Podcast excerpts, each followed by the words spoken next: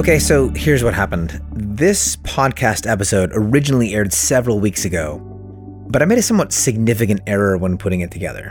When I introduced Latifa, I got her name wrong. Which is not to say I got her first name wrong, I got her last name wrong. When she saw the initial post, she messaged me quite kindly and said, Hey friend, my last name isn't Phillips anymore. She went on to apologize to me for not catching it earlier or not setting me up better, but the real truth here is that it wasn't her responsibility. It was mine. Not only am I the podcast host, I'm a fan of her work, and I'd like to call myself a friend. I knew she'd been divorced. I've even celebrated the work she made about and around the end of that relationship. I should have done a much better job. Not just in research, but of honoring this remarkable artist and this incredible person. See, as a white male, I am generally in a position of power. As a podcast host, that doubles the strength of my position. I needed to have exercised that power more honorably and more lovingly. So, this is me, not just fixing the introduction and outro to a piece of digital media. This is me trying to be a better podcast host, a better friend, and a better man. This is my conversation with Latifa Alattas. Check it out. We're all connected. Hey, I, I'm holding the holding the phone next to my ear like I haven't done in I don't know how long. Right, you're holding the phone up to your ear and talking into the mouthpiece like our ancestors used to. I know I don't I don't understand what's happening. Did you ever have like a rotary dial? Did you like I don't know how far back you go. We had Oh, I was born in 81. So we had Okay. like those old school phones, these AT&T phones Yeah. that like you punch the numbers and they all had like they were black with like gray numbers yeah, yeah, yeah. and it was pretty cool because they were like business phones. You could like conference call or three-way call, which Huh. is pretty exciting. Yeah. Um, but yeah, those are the phones I remember having. But I never have- had like the. Did you have the whole thing the where like you had like you, the, the the one long phone cord so you could like take the phone cord from the living room into your room into your and talk room. to your boyfriend? if I only had a boyfriend, oh, they didn't have a boy.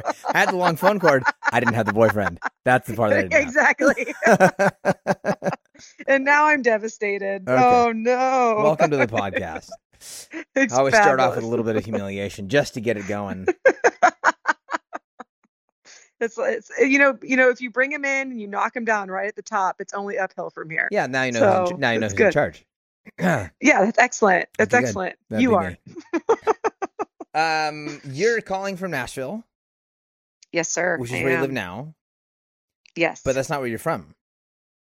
No, I grew up in Houston, born and raised, Hmm. 18 years, and then I lived in Colorado for pretty much the next 18 years. I did have a brief year and a half stint in Long Beach, California. Oh, Um, what, which Co- what was was Colorado about?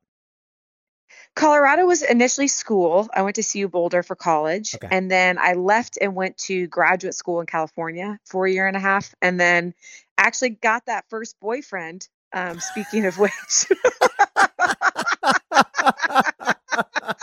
my, my good. senior year of college, and then we went to California because he wanted to be an actor, and I Oh, was um, Sounds like that worked out, by the way. Just by the way you said actor, Yeah. sounds like that plan worked. yeah, it really worked out.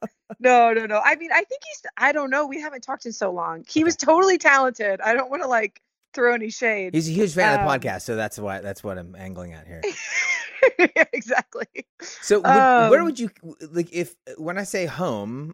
Uh, do you do you feel like Nashville is home? Do you feel like Colorado is home? Do you feel like Houston is home? Most people, I'll just say I guess most people who have any stint early in life in Texas never really shake it and don't want to, regardless of wherever else they go. Is is Houston still home emotionally for you, or like what does home mean?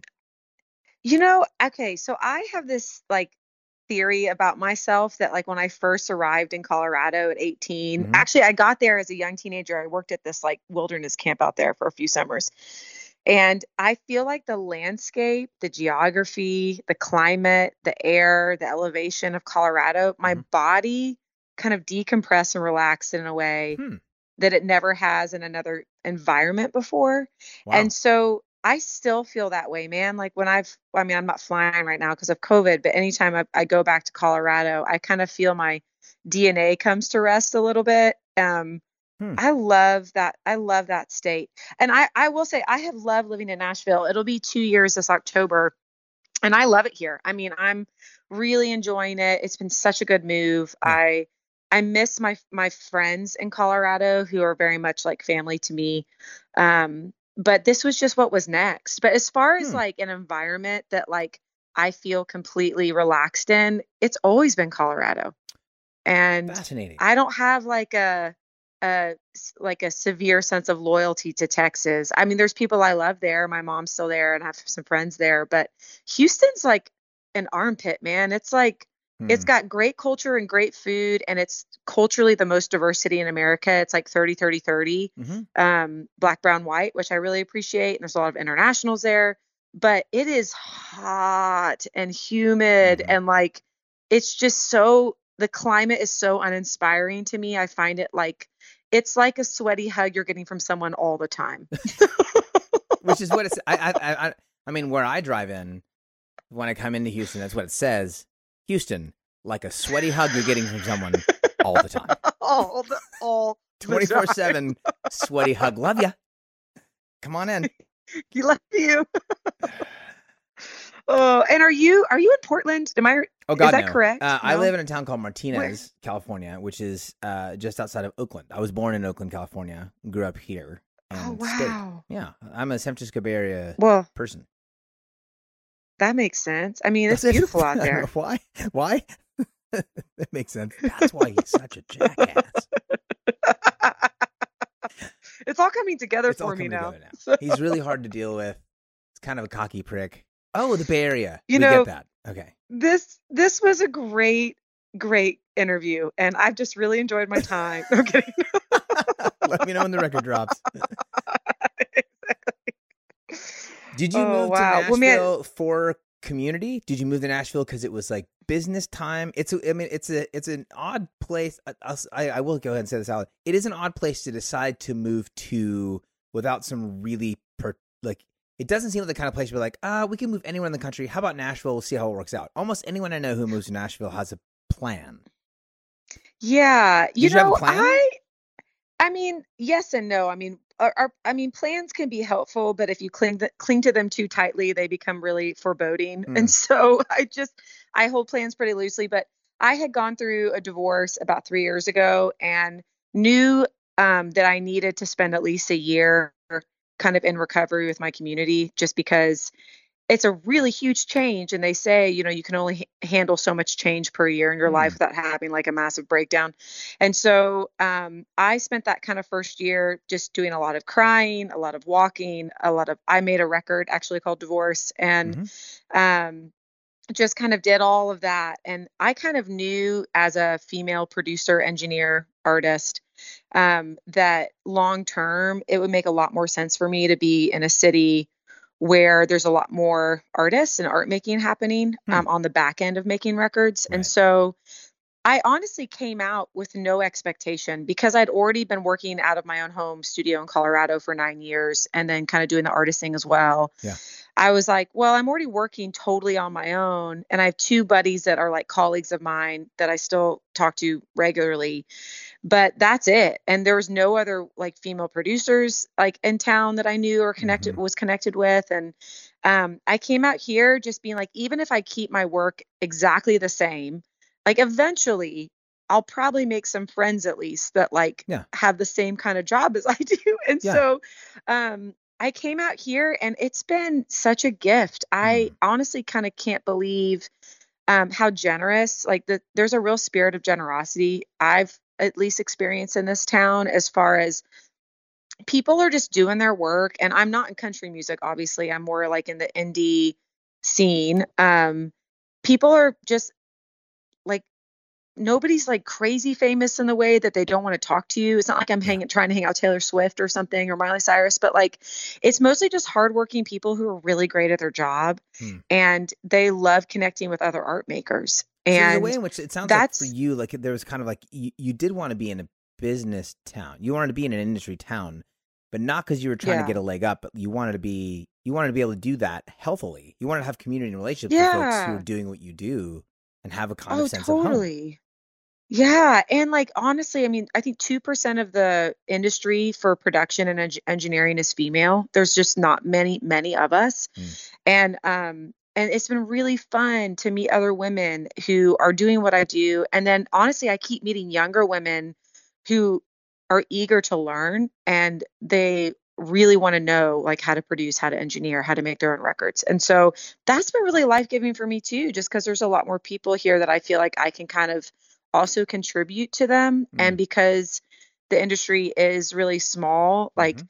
I had really great like men to work with who really like spoke life into my ability and encouraged me to learn and believed in me. And that's actually more rare than you think in the industry. And so um, that's been really life giving too, honestly, is to just feel like I can contribute the way people have contributed to my life. So really yeah, it's been it's been great. I mean, I really love it. And honestly, just the the camaraderie and the musicianship is like I'm like Yeah. in a healthy way incredibly intimidated by the skill level Yes. of all of my friends. Yeah, that's really good. yeah.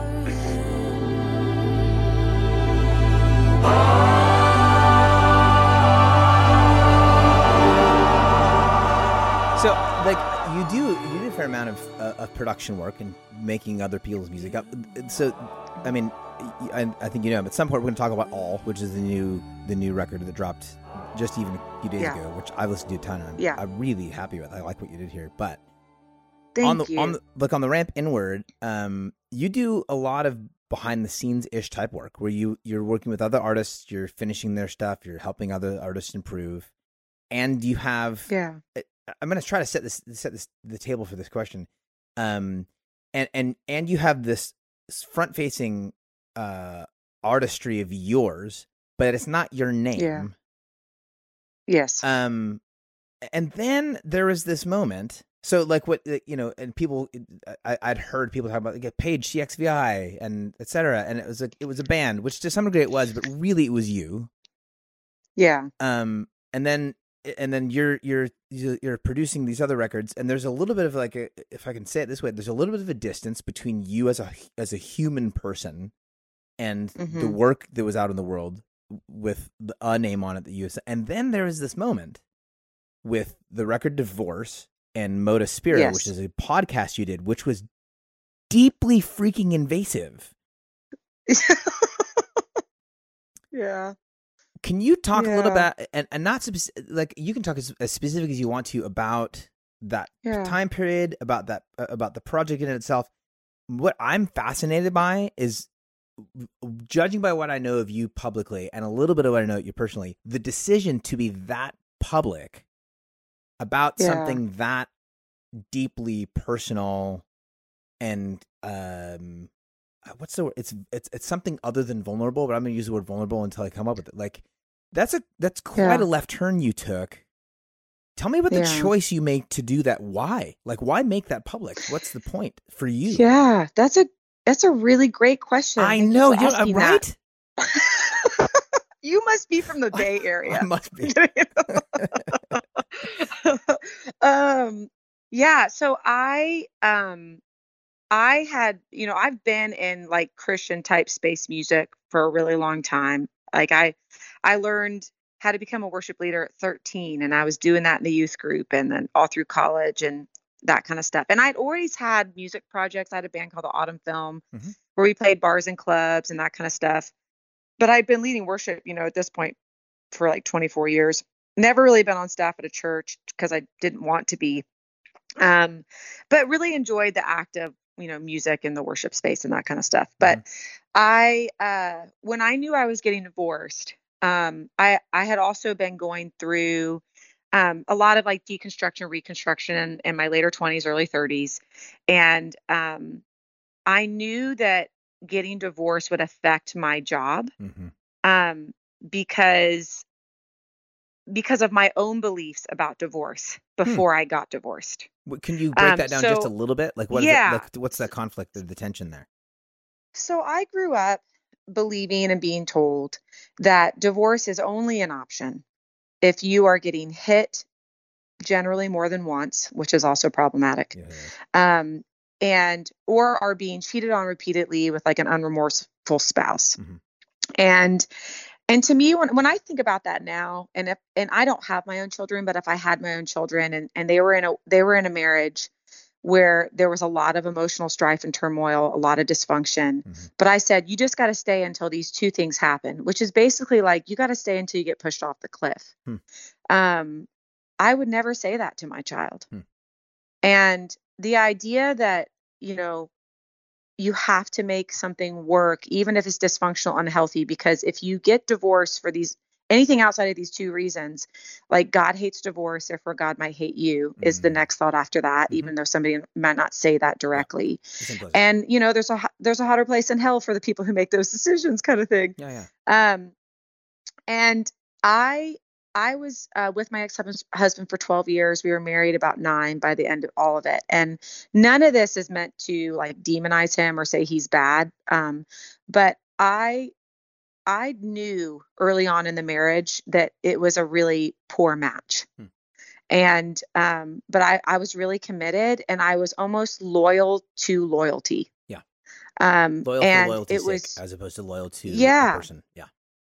Yeah. And so, like, one way I'd also put this is like, you know, like our current president, loyalty is more important to him than honesty or uh, goodness or kindness, it feels like. Yeah. So he's a very loyalty for loyalty's sake person. So Hmm. that's that's to an extreme, right? But like I was doing the same thing to myself. I was injuring myself Hmm.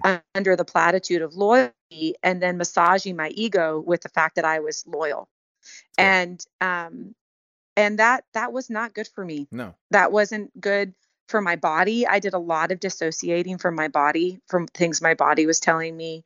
Um and there's a cost to that Yeah. over a long period of time. Yeah. And so when my ex-husband and I got to a crux in our marriage where I realized we could no longer stay committed, um, I I chose to end the marriage and I asked for the divorce. And you know, he had some behavior that definitely led me to that decision. But the truth is, if I had been more honest with myself, I would have gotten divorced much sooner Yeah. before those behaviors had happened. Yeah. And I think that would have spared both of us Yeah. a lot of pain and um and a lot of strife. And so I I knew I wasn't sure if I was going to make an album because I had so much intense grieving in the beginning and um I was really grieving the loss of time Hmm. um that I had invested In the relationship. um and yeah Wow. Because um and that's just me being really honest Yeah. like you know my ex wasn't all bad by any means like no one's the sum of their failures or mistakes um and there are there's a lot of goodness to everyone i really believe that but like i um i you know i really like most likely have lost my childbearing years and those kinds of things and it's just it's just decisions that were made Yeah. and there's cost to that and so i that's initially the reason why i couldn't get out of bed for six weeks because i just was like what do i do yeah. now Because of the loss. you time. know yeah So were you and, writing? um, did did like were you in the midst of this? Were and this is kind of a soul question to some degree. I mean, were there songs brewing that you didn't make space for? Like, at what point do you decide, like, I'm going to put down in song some of what's happening in my in my in my soul, some what's happening in my psychology, or does the decision make, it- or is it like, yeah, it was like was was music like a therapeutic part of the grieving process, or was it like I need to get through some of this shit, and then on the other side of this, I'll be able to say something publicly, and then I'll start writing. How did that work? No, yeah, like I never I never had an angle. I was never like bent on I'm going to make this public. It really it really was like one foot in front of the other. I mm-hmm. learned a lot about living in the present because the past had just been obliterated and the future was now gone and all I had was the present. Hmm. And so um I really was not making plans and as you can like tell from the comment I made about planning, I still I am a little bit resistant to plans at this point, but yeah, um i i remember about a couple months in when i was able to start getting out of bed i would like go sit at the piano late at night and do like guttural screaming singing which was like maybe i'm a screamo artist now you know but like um i knew i knew that those were just for me um and then and then about four or five months into the grieving process, I it was I, I remember it was like almost eleven o'clock at night. I was in these specific pair of pajamas that I wore forever, and I went and sat at the piano, and that the first lyric came out of my mouth. Um, it went off like a bang, which is um from the song Bang, Yep. and I wrote the first two thirds of that song like flat out, just right out Yeah. and it just came right out of me and i actually end up videotaping it to record it and i actually it's, it's posted still on my motospirit instagram from a few years ago Hmm.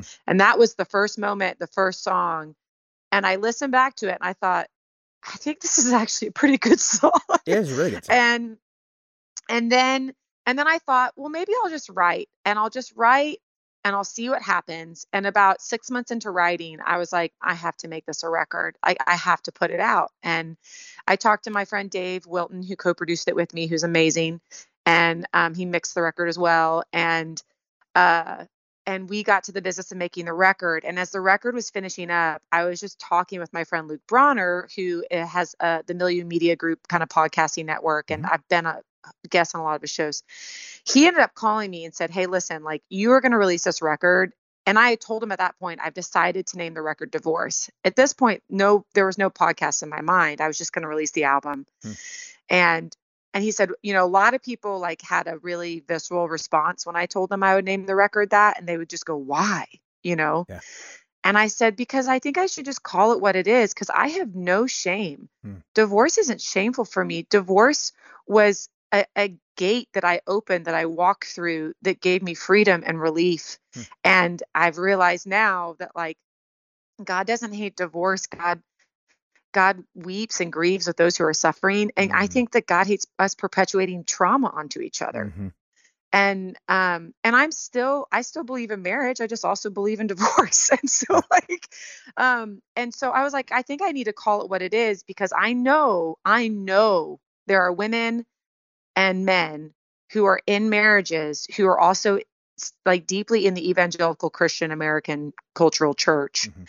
who are deeply suffering and continuing to hurt one another Yes. and some in domestically violent ways and choosing to stay in marriages because they believe they will lose their community, they will lose their God, and they will lose their belongingness.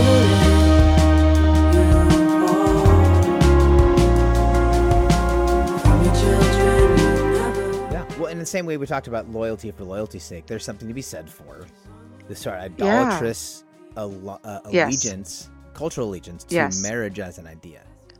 Uh, Yes. That it's about Yes. marriage and the value of marriage as marriage, as opposed to marriage as the facilitation of healthy relationship. The, the, the, the thing Yes. is healthy relationship and flourishing life Yeah. between people who love one another. And if marriage can facilitate that, then marriage has value.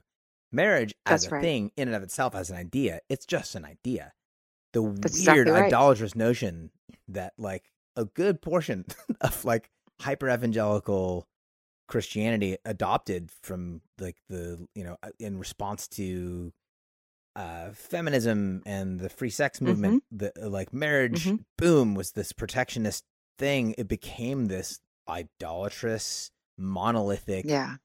And Yeah. a truckload of folks ended up being trapped in relationships that were not good for them. They weren't, and, and, and, Yeah. it- and weren't- even just like this good for one person. You're facilitating abusers' ability to abuse, and you're putting That's abu- right. the people being abused in these trapped situations. It was, it's just like we were saying, like to value a thing Yeah. for itself versus like what is the value of the thing in the context of human flourishing. That's right.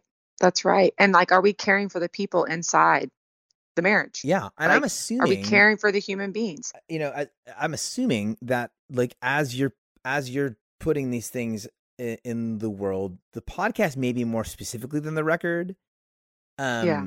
like you're conscious of the responsibility you have Yeah. as an Yeah. artist and as a communicator to people living in those spaces was that And like were you hyper conscious I you the pod- nervous about that go ahead you know, so Luke Luke basically called me and said, I hear your heart and I think that you should do a podcast companion to the album so you can actually better explain Hmm. like where you're coming from, not to defend yourself, but to offer like maybe some healing or just even like a companion to people who are suffering. Yeah.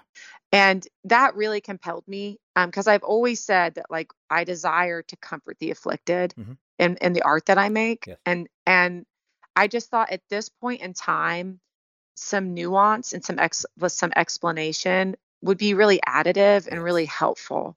And I knew that it would cost me, but it has been incredibly worth it. Mm. And it, it, has deeply affected my financial standing in my career. Yeah. It definitely decreased my invitations and it definitely decreased my listener base. And and you know what's funny is that um, I've gotten more like verbal uh, kind of hate spewed at me for the all record just for saying mother God than I ever did for saying, you know, I got divorced, I chose it, and I believe it's the right decision, and I believe I'm still totally in communion with the divine the whole time. Hmm. Um, Mother God has been much more upsetting for yeah. the community because patriarchy is a problem. but uh, but um, by the way, um, there's t-shirts that won't sell. Patriarchy is a problem. it's a problem. you might be soft pedaling that. I, uh, I mean, I'm not. I'm not saying we disagree. I'm just saying we can go further. um so yeah, I released it and I'm really glad I did. I mean, I honestly, I mean, I got a letter a month ago from somebody over Instagram telling me that they had been in a domestically violent marriage for eight years and heard the podcast um, through a random course of events and since was like in the car driving to go be with a family member because yeah. they were leaving and finally getting themselves to safety because they didn't know that God would still love them and they didn't have to be ashamed. That's good. And I and I just want to be so clear. My ex husband never hit me. That did not happen. Yeah. And I, I do make that clear in the podcast. So that was not part of my experience. But like, um, but I, you know, I I got that letter and I was like, oh man, I'm so grateful that this this tool like helped you release yourself yes. from being abused. Yeah. And um so yeah, that's totally worth it to me. And yeah, I, am not like a huge like I want to put my whole life on Instagram or right. let everybody know everything I'm eating and how I feel about it. And if that's somebody's path, great. But like I actually do like privacy. Yes. Um, but but I do I do feel that my art and my purpose in art making, if it really is to comfort the afflicted, um, I think I'm going to have to experience some things and share those things with the world yes. because being with somebody that's been there before is generally one of the safest places to find comfort. That's good. And and so it's just it's part of it's part of my path mm-hmm. and it's okay. Yeah, it is. You know. And you're not doing so, anything altogether that different um with no. this record. The the record Mm-mm. the all record, I mean you begins I mean just even the way it's formatted in terms of song sequence and I think you're pretty thoughtful about the way you put together your song sequence. Yeah have been for years. I mean, like the records that I have been more familiar with of yours, there's some there's some kind of construction here, you know, throughout like this song. Storytelling. yeah. Yeah. But you, yeah. it's a record that begins with the song All and ends with a song called Not Alone. There's a thing you're doing here in terms of the like the comforting of the afflicted. There's a there's a kind of I don't want to necessarily use the word mission here because I don't want to necessarily get mm-hmm. tied up into like like sending kids to Mexico to build houses, but there's but there really is a there's a there's an intention here. There's a thing that yeah. mm, how should I say this? More so than other of your records, there's a the what it seems to me that the intention behind this record is slightly clearer.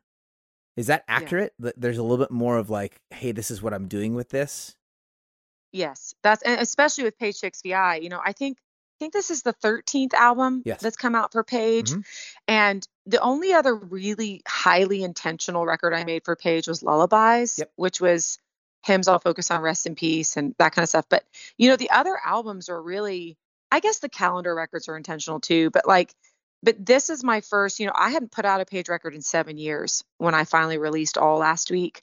And a lot has changed and I've unearthed a lot of pylons of theology that I think are more about honestly systematic patriarchy and oppression than they are about the words of Jesus. Um, and so I also have, you know, come to a place where I am like openly affirming and and not just openly affirming, but I also celebrate those and their identity process and their discovery process. Mm-hmm.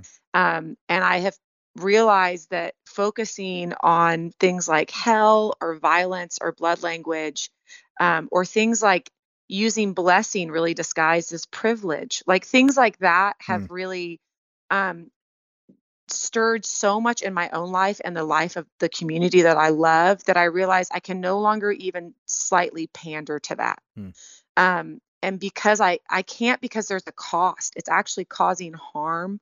Um, and I and I and I don't think that that falls in line with loving God and your neighbor as you- as you love yourself Yes. and and and so I've really been trying to cling to that. And so this record was really me coming back. Um, I had, and this was also the first page record I've released without my ex-husband and my and my last drummer, who was a part of the band for all those records previously. Um, so I'm coming out of the gate kind of totally on my own with a lot of different ideas, but with the same love of people and of God and the divine and myself. And and I just thought, you know what? Even if this is the last page record I ever make, I think I have a responsibility to show that people can be on a path, Hmm. that people can make shifts and still deeply love God. Yeah. And the, and that it's okay and that what if, I mean and this goes back to the divorce record too. What if our belongingness to ourselves, to God, to our community wasn't based upon you have to believe in these tenets and this list of like moral behaviors and abide by them. And if you do all this, then you're with us and we'll respect you and, and call you honorable or you'll be a peer. Like, what if our belongingness just happened because we love each other because we're made in the image of? Yeah, that's good. Like, what if what if that was just it? And then and then we actually gave each other room to like breathe and discover. And I mean, I really think that the spirit of God is so much bigger than we give it credit for and it's moving and it's it's it's everywhere and we just have to be open. And I think that we hold so tight clenched with our fist these ideas of well it has to look this way and it has to be this way and these are the people that are in it these are people that aren't that we end up just missing it Hmm. and and i i just felt like i had to put this record out and i knew i would take heat and i definitely have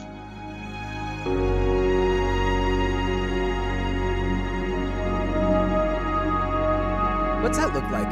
Like, the the not just this record, like because and we're talking like this is a few days after release, but what you were doing musically leading up to this record, Yeah. sort of like a, a little bit of like you had you released some singles, but you'd also Yeah. started leading songs somewhat differently. There were communities that you were a part of that grew uncomfortable with some of what you were doing with regards to language and posture. Talk about what it has looked like, because it's one thing you and I both know. It's like it's one thing for artists to be like, "Yeah, all the haters," and you're like, "Dude, you, you don't have every, you don't have haters. Like I don't know what the hell you're talking about. Like you, people freaking love you. Like everyone likes you. Also, also your true. music is about cheese and girls, There's, and everyone's fine with both. So what, what, what's, the, what's what's the thing about haters? But like you have legitimately faced like actual person to person, uh, not just Yeah. pushback, but loss. Can you talk a little bit Yeah. about one? What does that actually look like on the ground? Like to make a decision, and this is part of, um, you know, again, it's sort of continuation of last the last question. It's like you are living publicly in these pretty delicate. Uh, you are living and express. You're living publicly and expressing some pretty delicate things that are coming at some cost to you, which is a Yeah. courageous choice, but it's also a choice that is rooted more so in leadership than self expression, which is a really Mhm. great journey for an artist. Mm. So, what does it look like for you to know know you're going to get throat punched and still make the decision to put something to make something publicly? What does it look like to what has that, what has loss looked like? What has pushback sounded like and felt like? Can you talk a little bit about that? Yeah, you know, I think like you know, one of my one of my deepest fears is being misunderstood. Hmm. And so it really has been a big journey of trying to let that fear go in this process. I my my deepest fear isn't you won't love me. It's that you're not going to understand me. and so I feel less afraid of somebody like not liking me or not liking the music than I do of somebody just like really not hearing what I'm saying. Hmm. And and I've had to really confront that in this process and and realize that like you know the people who are who are very um, troubled or upset or deeply saddened by the shifts that I'm making. Um, I was those people.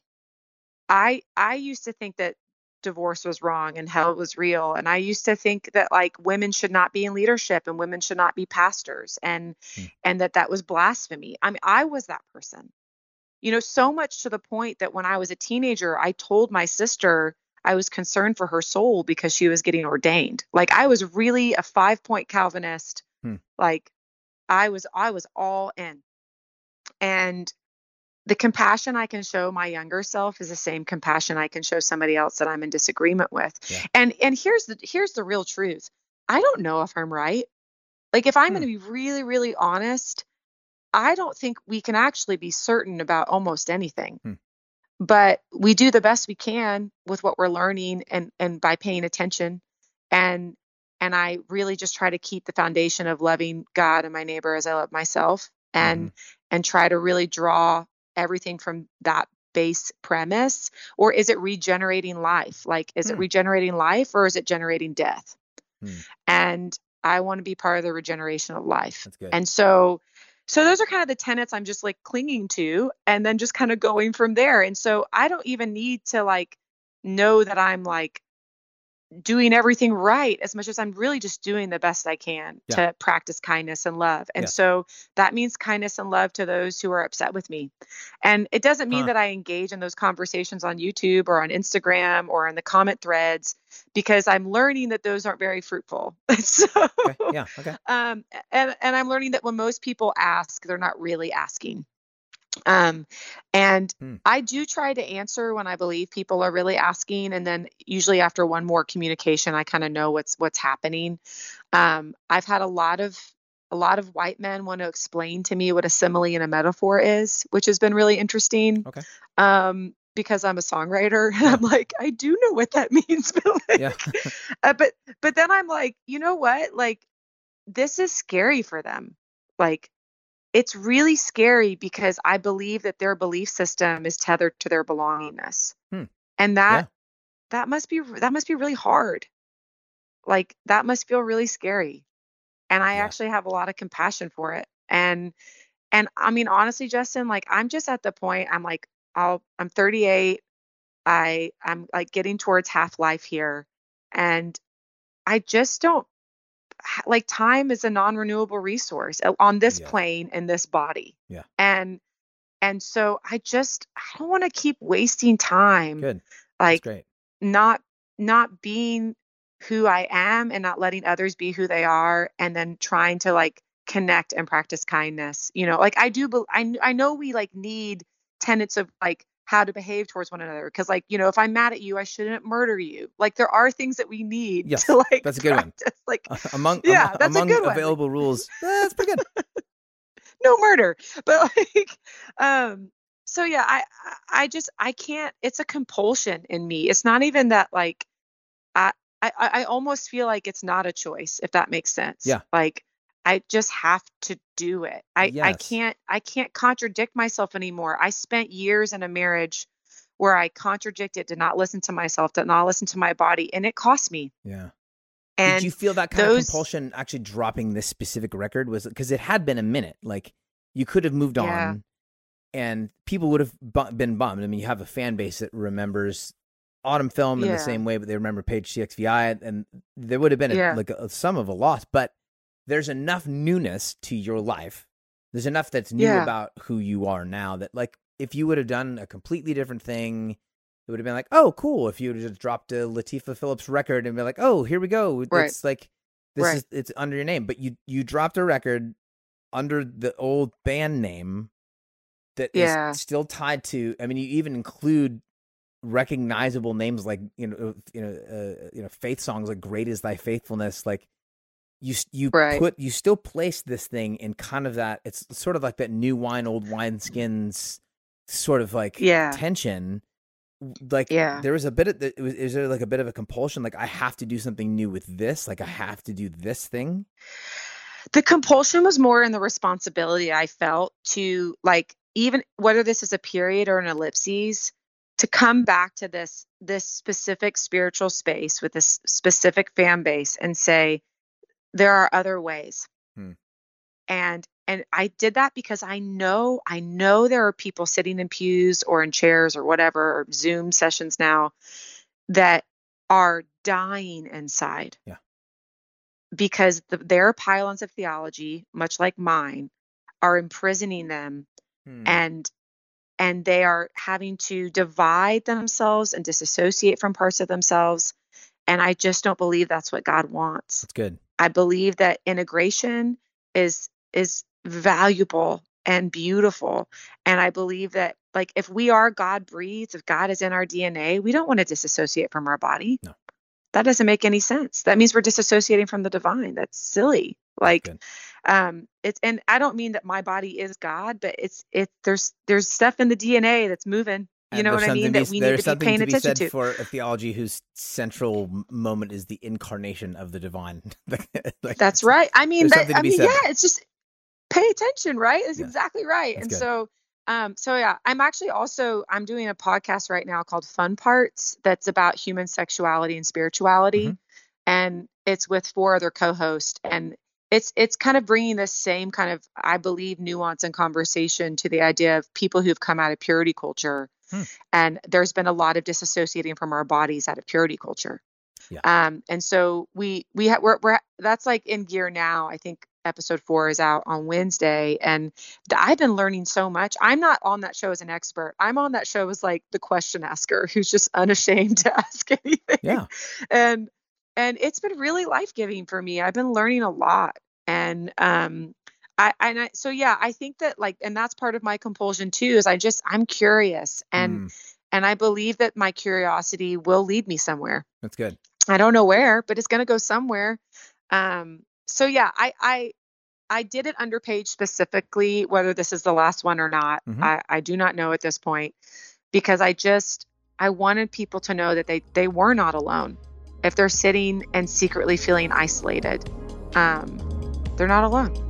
And that's like that's that's a good news. That's some good word, you know.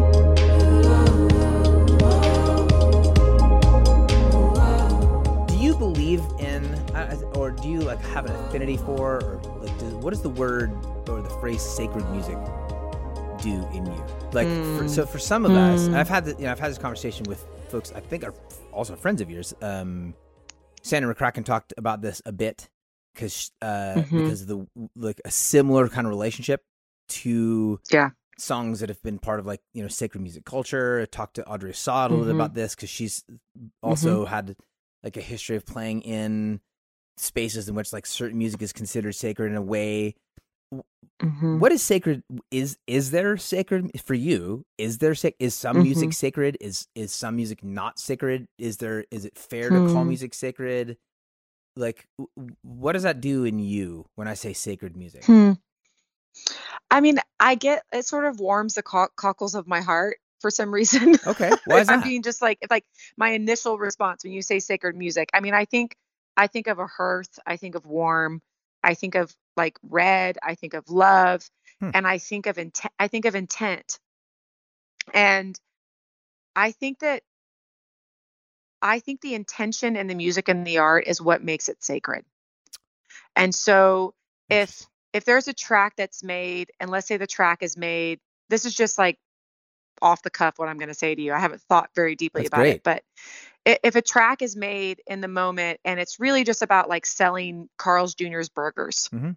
you know do i think that music is sacred not really but you know it's serving a purpose and it's probably paying some bills and you know say la vie if if a track is made out of the intent of a space of somebody's pain or grief or love or expression to to connect like to connect with themselves to connect with god to connect with somebody else i think that's really pretty effing sacred like i i think connection is sacred Hmm.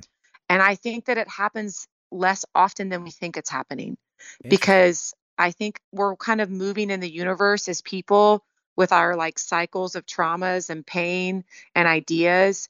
And so when we're meeting somebody in front of us, we're more probably talking to the projection of who we think that person is based on our Hmm, trauma yeah. versus based on who we are and who they actually are, you know. And um, there's a there's a therapist, I think she's a therapist or a scientist called Byron Katie, who kind of talks about this a bit, which is really helpful. But I think that like so we're not really connecting. with what's really there.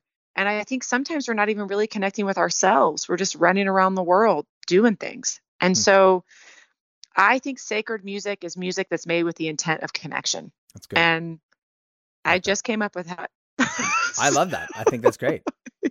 It's actually, I mean, Yeah. I t- Yeah. a, a thing I come back to often with either uh, clients I'm coaching or in the podcast or wherever is you know, Hmm. Seth Godin is a is a, a a mentor-ish type voice in my life, and one of the things he talks about, uh, one of his mantras is that art is anything we create that facilitates connection, oh, which see? is beautiful So good. and that's it's, to some degree what you're what you're the, the it's the connection that's sacred and that's what he the part of what Yeah. he points at in people's lives and work lives is like hey you're making sandwiches for kids in a household and the fact that there is a sense of like like home and belonging when they sink their teeth into the braunschweiger or whatever like Mm, that's sacred he wouldn't say sacred Yeah. but he would say that's art you've created art because you've created a sense of connection and i love what you Hmm. just did was like it's actually about the connection and if something from the artist standpoint makes it sacred in the process it's that that's your intention is that you're actually Yeah. consciously saying i really do which is what you're doing with this record it's what you is what you've done with Yeah. previous records but this one very specifically in this moment in culture is to say hey i want to provide a place in some language for Yeah. folks to land somewhat safely and feel a sense of belonging in the way that you needed to two and a half, three years ago when like there Yeah. there are you know and, and not like there aren't like, no one's making music like this. Well, no, there there are. There's just not a lot. Yeah. Um, but you needed a record like this, and that's and so you created a space for the kind of connection you were looking for. I think it's beautiful. It's really, really. That's what I'm saying. It's really clear listening to Yeah. this that there is like a what the the intention you were just talking about. That intention is really, really clear with this record. The other records are good; they're really good records. But this, there's a kind of a. I'm going to go ahead and use it. There is a kind of mission focus to this record that Yeah. doesn't. Yeah. It- You're not wrong. yeah, Yeah. that that is a little bit more f- kind of foot forward, like more intentional. Yeah.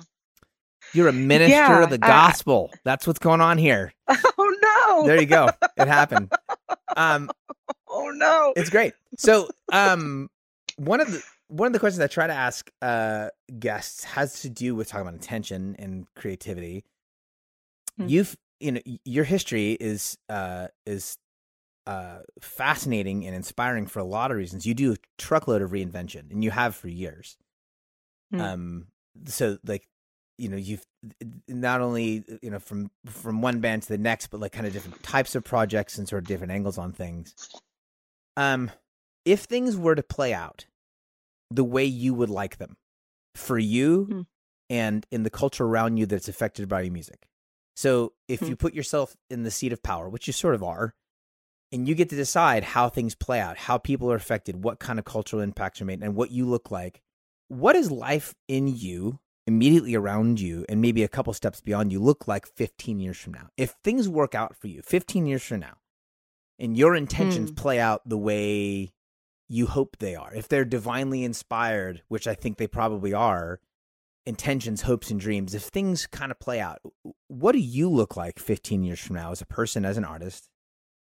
What is Hmm. the culture around you? What, kind, what kinds of things should have happened in the relationships around you, in the music culture around you? What does life look like 15 years from now if if what you do works the way you hope it does? Hmm. Wow, what a question. You're good at question asking. I have Well a done. podcast for crap's sake. I have to. It's the job.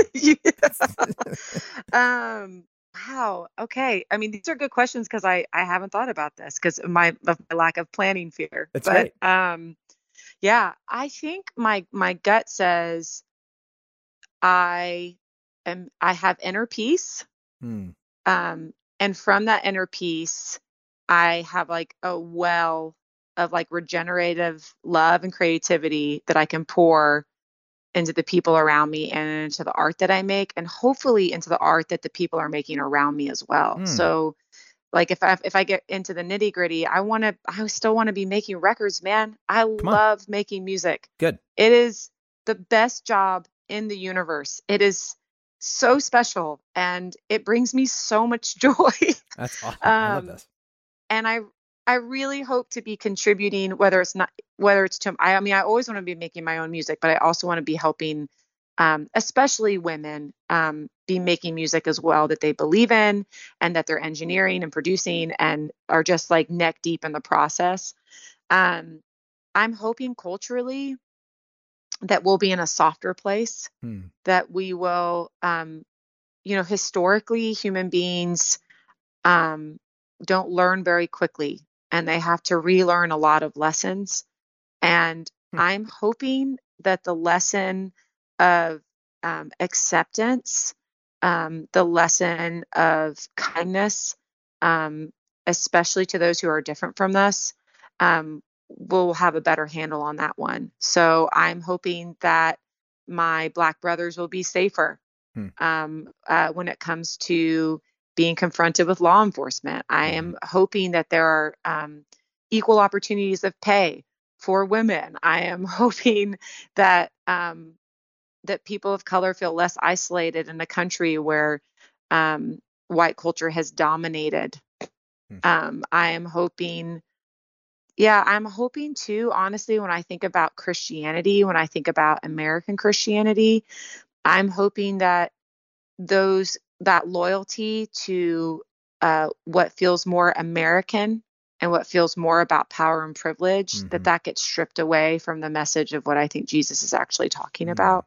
That's good. Um, so yeah, I mean, I guess 15 years from now, that would be great. I mean, I also hope that I can still like run and jump and that like my body still works. Yeah. um, because I love being outside and I hope I'm still eating good food and laughing and experiencing life. And um, but yeah, I guess that's what I would say. I really haven't thought about that. That's a really I, good I answer. really think that the future mechanism of me is a bit broken after divorce. so, But that's also part of. I mean, that's also part of what makes your answer.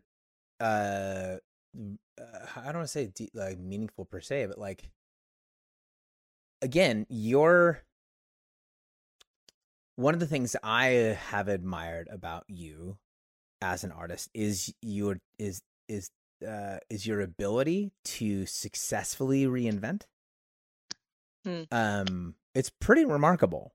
Um, most of the folks you and I know who have been artists have been functioning under the same name for if they've been around.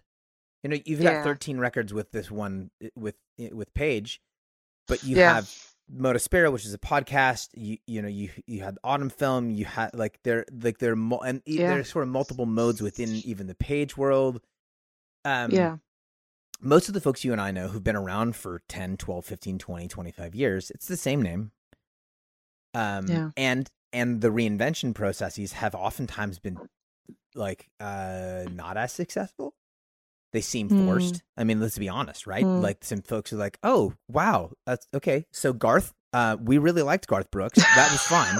I don't know who the hell this guy is, and you Yeah. just, just should never ever wear eyeshadow ever again. The hell.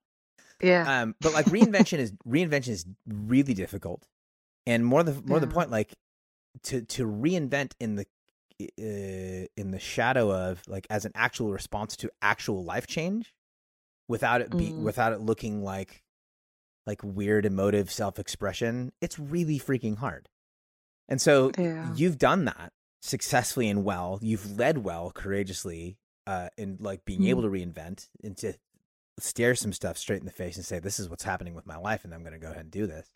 So for you to say, "Hey, I hope to be making music uh 15 years from now. I hope to. I love this. You said like I, I want to be running and jumping and eating and like I want to be joyful Yeah. and the focus on you know like you said earlier very consistent so consistent like i i wanted to connect the 2% you know 2% of which is mind-blowing by the way the 2% of the production Yeah. side in nashville is female two Yeah. come on Yeah. It should be bigger. it should be bigger so Yeah. like i love that like you're you are uh you're humbly courageous ab- about your your vision for uh for reinvention for the future so i was looking forward to asking that question Oh, thank you. is there anything really specific like i know we're gonna t- we want to tell folks to like go listen to go download the record buy the vinyl and the hoodie Yeah. the whole thing um Yeah. Yeah. is there anything else besides that you're like hey like this is what's happening now here's the thing that's next podcast. What do you want people to go do to check out if they want to follow you for a while? Where do they go? Yeah, I mean, so Page CXVI, Modaspira, I am the Latifa are kind of all my Instagram handles, and those are good spots. Um, I I do respond to everybody. It just takes me some time. Mm-hmm. So if you have something you want to talk about, I love to connect with you. Um, and honestly, buying the vinyl and the T-shirt would be so enormous for me right now Yep. because my tour with Audrey Audrey Assad got canceled, Yes, and I ordered all this merch for the tour, and I'm sitting on it. so Yeah. that would be such a gift if people would just who they love vinyl. It's a great sounding vinyl. Yeah. Um, and then Fun Parts is the latest podcast. Uh, it's called the Fun Parts Podcast. Um, it is for adult ears only, so don't turn it on if your kids are in the car. I will say that, Mhm. just because the topics are obviously about sexuality and sex and sensuality and spirituality. So my guess is most parents want to talk to their kids on their own terms about that. Um, and so that's the one warning I'll just say, but it's Yeah. really good. I think it's really life giving. Fantastic. Um, and then um, I'm working on something with Audrey Assad right now, and I think it should be releasing in the fall under Moda Spira and Audrey Assad. So that's kind of exciting. That's exciting. Um, yeah. So man, I mean, if people just keep up with me on my socials, they'll they'll be a, attuned to all the new music Just that's going to come out in the future. Just come to the party and you'll know what's happening. It's sort of yeah. Good. Yeah. Exactly right. Well, thank you very much. I mean it. It was great. Thank you. I appreciate you. And thank you for listening to this episode of the At Sea podcast. If you'd like to dig deeper into the album that has been woven throughout the course of this interview, you can just go to pagecxvi.com. That's P A G E C X V I.com. And from there, you can bounce to this album and any previous work that Latifah has done under that moniker. It's all fantastic. I'm a huge fan. Do it now.